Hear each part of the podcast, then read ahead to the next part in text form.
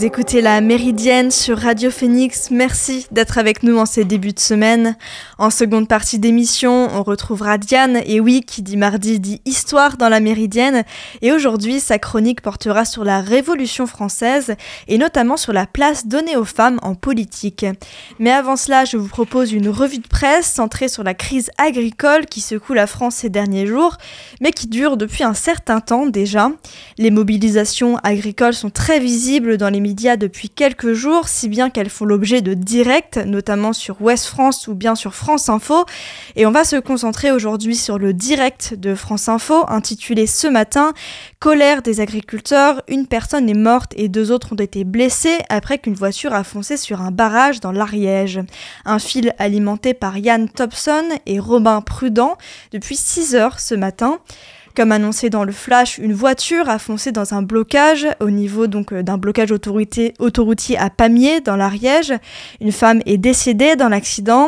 Son mari et sa fille, grièvement blessés, ont été pris et pris en charge et les 3 occupantes de la voiture ont été interpellés. Le barrage de Pamiers a alors été levé, d'après la préfecture, vers 11h30. C'est ce qu'on apprend dans le fil direct. Et en plus de toutes ces informations, le fil met en avant diverses réactions plus ou moins pertinente. Simon Berthoud, préfet de l'Ariège, s'exprime, je cite, « On ne s'explique pas les raisons qui ont conduit le véhicule qui a occasionné cet accident à contourner un certain nombre d'éléments qui empêchaient l'accès. » Un discours porté notamment après des dépistages négatifs en termes d'alcoolémie et de stupéfiants pour les occupants et occupantes de la voiture. Mais dans le fil, on trouve aussi la réaction de Karine Duc, coprésidente de la coordination rurale dans le Lot-et-Garonne. Elle explique que cet accident ne devait pas se passer puisque cette dame n'aurait pas dû être là. On devrait tous être en train de travailler chez nous, termine-t-elle. Dans tous les cas, la colère des agriculteurs et agricultrices gronde après cet accident mortel, mais également après une réunion hier soir à Matignon avec Gabriel Attal et le ministre de l'Agriculture, Marc Fesneau. La FNSEA, le syndicat agricole, annonce pas de levée des actions menées sur le terrain sans décision concrète. Mais bien, qu'est-ce qu'attendent les agriculteurs et agricultrices ?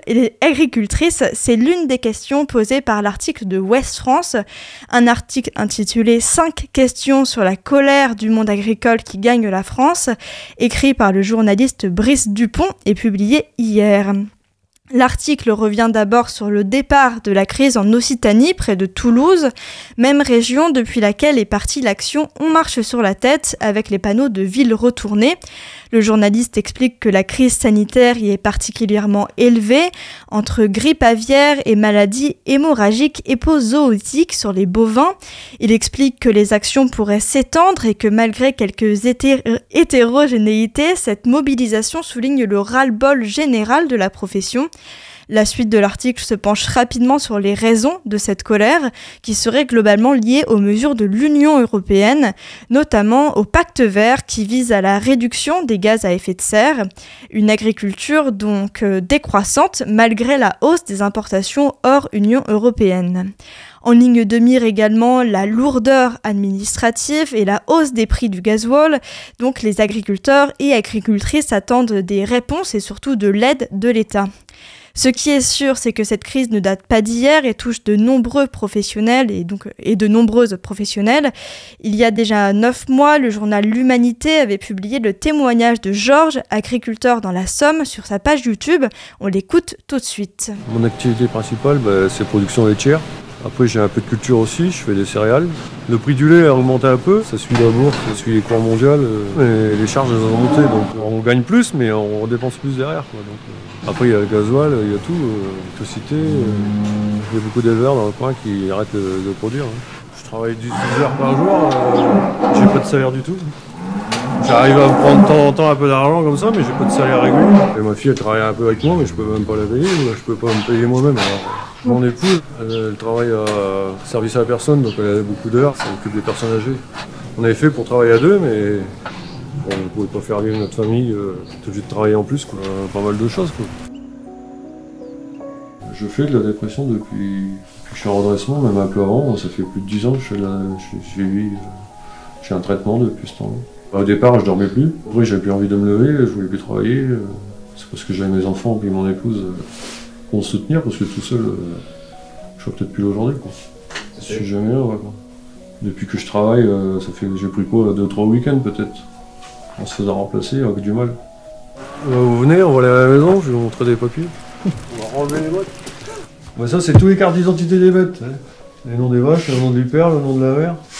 On a une fuite d'eau dans la cour, sous terre, qu'on n'a pas vue tout de suite, bien sûr. Ça a duré au moins un an. J'ai plus de 3 fois la consommation normale d'une année. J'ai 24 000 €. Rien que pour la fuite, en fait. Bon, ils m'ont réduit un petit peu. Entre 9 et 10 000, ils m'ont descendu. Donc on reste à peu près 14 000 € qu'ils veulent que je règle. Et ils me disent, vous avez consommé, vous payez. J'ai rien consommé, moi c'est parti dans la terre. Je veux bien payer un peu plus, mais pas tant que ça. Ils savent très bien que c'est une fuite.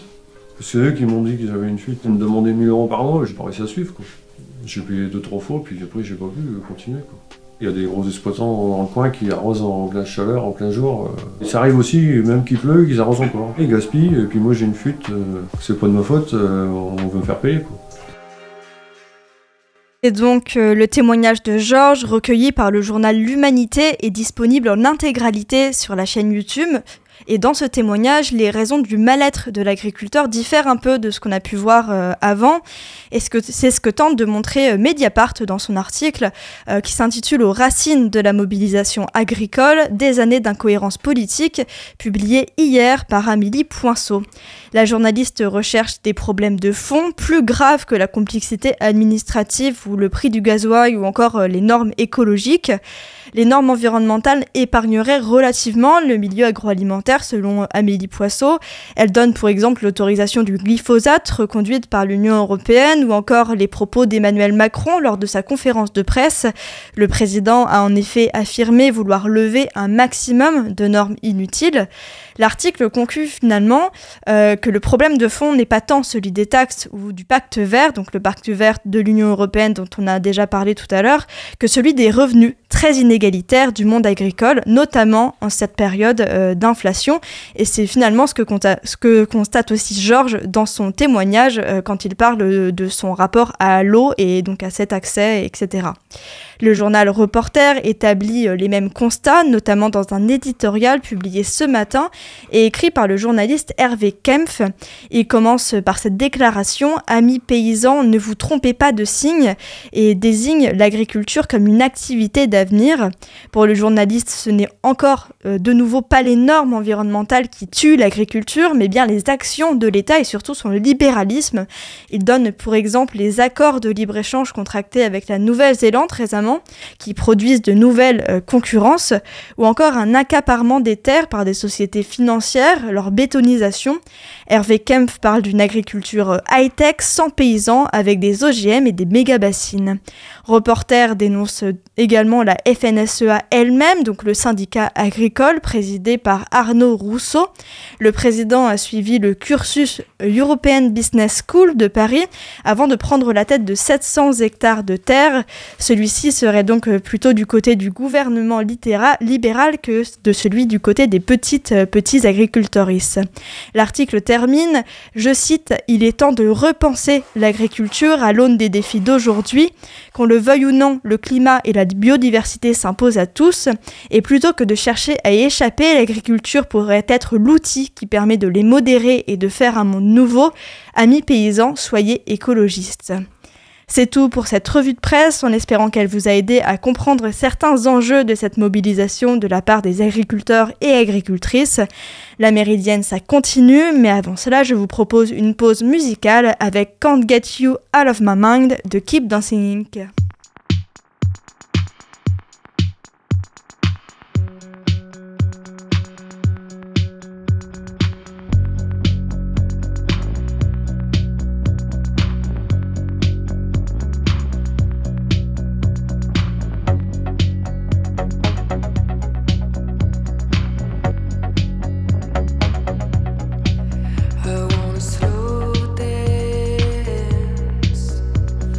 Rest my face.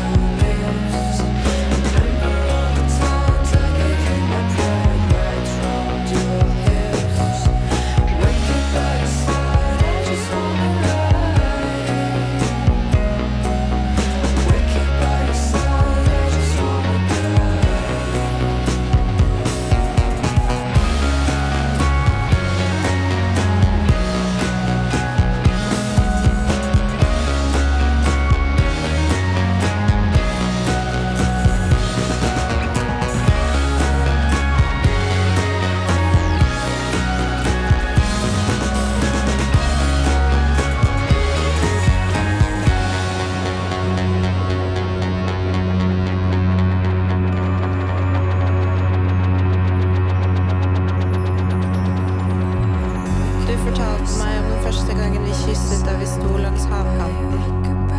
Du såg mig när jag innes. Du smilte. Till all de nästa första gångerna.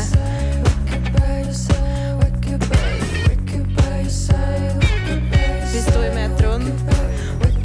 Håret ditt var vått. Vi var nyduschet. Jag räcker inte tåget. Häng med mig idag.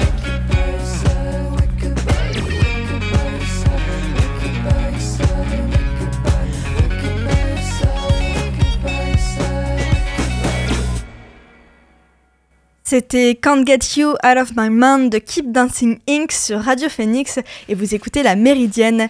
Et tout de suite, restez avec nous pour la chronique de Diane. Salut Diane! Salut Joanne. Aujourd'hui, tu souhaitais nous parler de la Révolution française, mais avec un point de vue un peu spécifique. En effet, Joanne, la Révolution française, on en parle beaucoup, notamment comme une période de libération politique, de développement de l'égalité entre les humains, et on serait en fait dans des années lumineuses, propices à la réflexion philosophique. Bref, globalement, la Révolution aurait été très positive pour la liberté et la participation politique des humains. Mais ça, c'est le tableau général du sujet. La Révolution est évidemment un événement qui a permis d'établir le droit de vote et un certain niveau de démocratie, mais si l'on prend le point de vue féministe, le bilan est beaucoup plus noirci. Tu veux dire que les femmes n'ont pas bénéficié de la même manière de cette révolution que les hommes ? Bien, c'est l'idée de l'approche de genre en effet, parce qu'au lieu d'étudier les humains en général, on essaie de comprendre la différence de vécu entre les femmes et les hommes. Et en fait, pour les femmes, la Révolution s'impose pratiquement comme un recul sur leurs droits politiques. Par rapport à l'Ancien Régime, les femmes auraient donc en quelque sorte perdu des droits ou des libertés politiques ? Alors, avant de répondre à cette question, précisons un petit peu le fonctionnement du système politique de l'Ancien Régime. Ce dernier est surdominé par un monarque absolu, qui en France a systématiquement été un homme, mais en soi, l'impossibilité légale pour une femme de devenir reine n'est pas fermement établie. Sous l'Ancien Régime, ce qui prévaut avant tout pour la place politique de l'individu, c'est sa famille. Si votre famille est puissante et influente, vous le serez également. L'inégalité de genre est largement gommée par l'inégalité familiale. Les structures sexistes demeurent néanmoins, puisqu'il n'y a pas de femmes dans les parlements, par exemple. En revanche, dans les conseils et la cour royale, il n'y a, pour ainsi dire, pratiquement pas d'inégalité de genre. Tout ce qui compte, ce sont qui les parents, mères et pères compris, sont. Et la Révolution va annihiler cette place politique dans la cour. On peut dire ça, oui, parce que la Révolution prive totalement les femmes de la participation politique. Il faut être citoyen pour voter, or la citoyenneté est exclusivement masculine. Comprenez, les femmes sont légalement interdites d'exercer une fonction publique ou même de voter aux assemblées. Cette interdiction existante de fait dès 1789, mais qui est formalisée le 3 septembre 1791 par la Constitution. Et est-ce que des figures politiques importantes prennent position en faveur des droits civiques des femmes ? Alors généralement, cette question appelle à une réponse très connue, Olympe de Gouges, qui écrit le 28 octobre 1791, quelques semaines après la proclamation de la Constitution, la fameuse Déclaration des droits de la femme et de la citoyenne, qui réclame entre autres le droit de vote. Cette déclaration n'a cependant jamais été acceptée. Ce qui est intéressant, c'est que cette déclaration a en fait eu peu d'écho auprès des parlementaires, qui ont à peine débattu du sujet et considéré Olympe de Gouges avec beaucoup de sarcasme et, vous vous en doutez, beaucoup de sexisme. Avant Olympe de Gouges, il y a eu d'autres défenseurs du droit de vote des femmes, notamment Robespierre et Condorcet, mais rien n'y fait, le sujet n'est jamais à l'ordre du jour, et c'est comme une évidence naturelle pour les parlementaires que les femmes ne votent pas. Et donc, dans la période révolutionnaire, rien ne va vraiment venir contrecarrer cette suppression de droits ? Et elle va pas vraiment non, mais en fait, le rôle des femmes dans la Révolution et l'évolution de leur position sociale reste notable. Les femmes n'ont certes pas le droit de vote et ne peuvent donc pas exercer la politique légalement. En revanche, elles sont dans la première ligne des mouvements populaires dès 1789, ce qui amène tout de même Napoléon à déplorer en 1801 que la Révolution a déploré l'autorité du mari. Au final, les femmes sont privées du droit politique légal, une tendance qui se maintiendra jusqu'en 1945 de fait, mais les femmes restent malgré tout très importantes dans la Révolution, entamant la culture féministe de la lutte illicite et souvent violente qu'on retrouvera dans les mouvements des suffragettes notamment. La Révolution française entérine finalement la violence inhérente aux revendications féministes. Merci beaucoup Diane pour ton anecdote historique qui est plus qu'une anecdote cette fois-ci sur les femmes. Merci. Vous écoutez La Méridienne sur Radio Phénix. Dernière rubrique de l'émission aujourd'hui, ma recommandation culturelle, et c'est bien le podcast Journal Breton d'Inès Léraud, donc un podcast France Culture. On connaît souvent Inès Léraud pour Les Algues Vertes, donc une histoire interdite en BD, ou bien même Les Algues Vertes reprises en film, ou même en ciné-concert, en BD-concert. Il y a beaucoup de concepts différents autour des Algues Vertes, de cette histoire, mais en fait le podcast il va plus loin et il se concentre pas uniquement sur cette question des algues vertes. En tant que citadine écolo, je ne connaissais rien du monde agricole et de son quotidien, et c'est un podcast qui va vraiment suivre des agriculteurs et agricultrices, qui va donner des témoignages et qui m'a donné une petite connaissance du sujet. Autre recommandation, ce soir, dans le cadre de la journée de la démocratie alimentaire en Normandie, Nathanaël Coste vient présenter la théorie du boxeur, donc c'est un de ses reportages, c'est au Café des Images à 20h30, et l'idée c'est justement de discuter de l'agriculture face aux défis climatiques. La Méridienne, c'est terminé pour aujourd'hui. Merci encore à Diane, merci à Lucas, à la technique. Et nous, on se revoit demain pour une nouvelle Méridienne. En attendant, vous pouvez retrouver Elvire pour l'actualité culturelle dans la Belle Antenne. Rendez-vous à 18h sur Radio Phénix.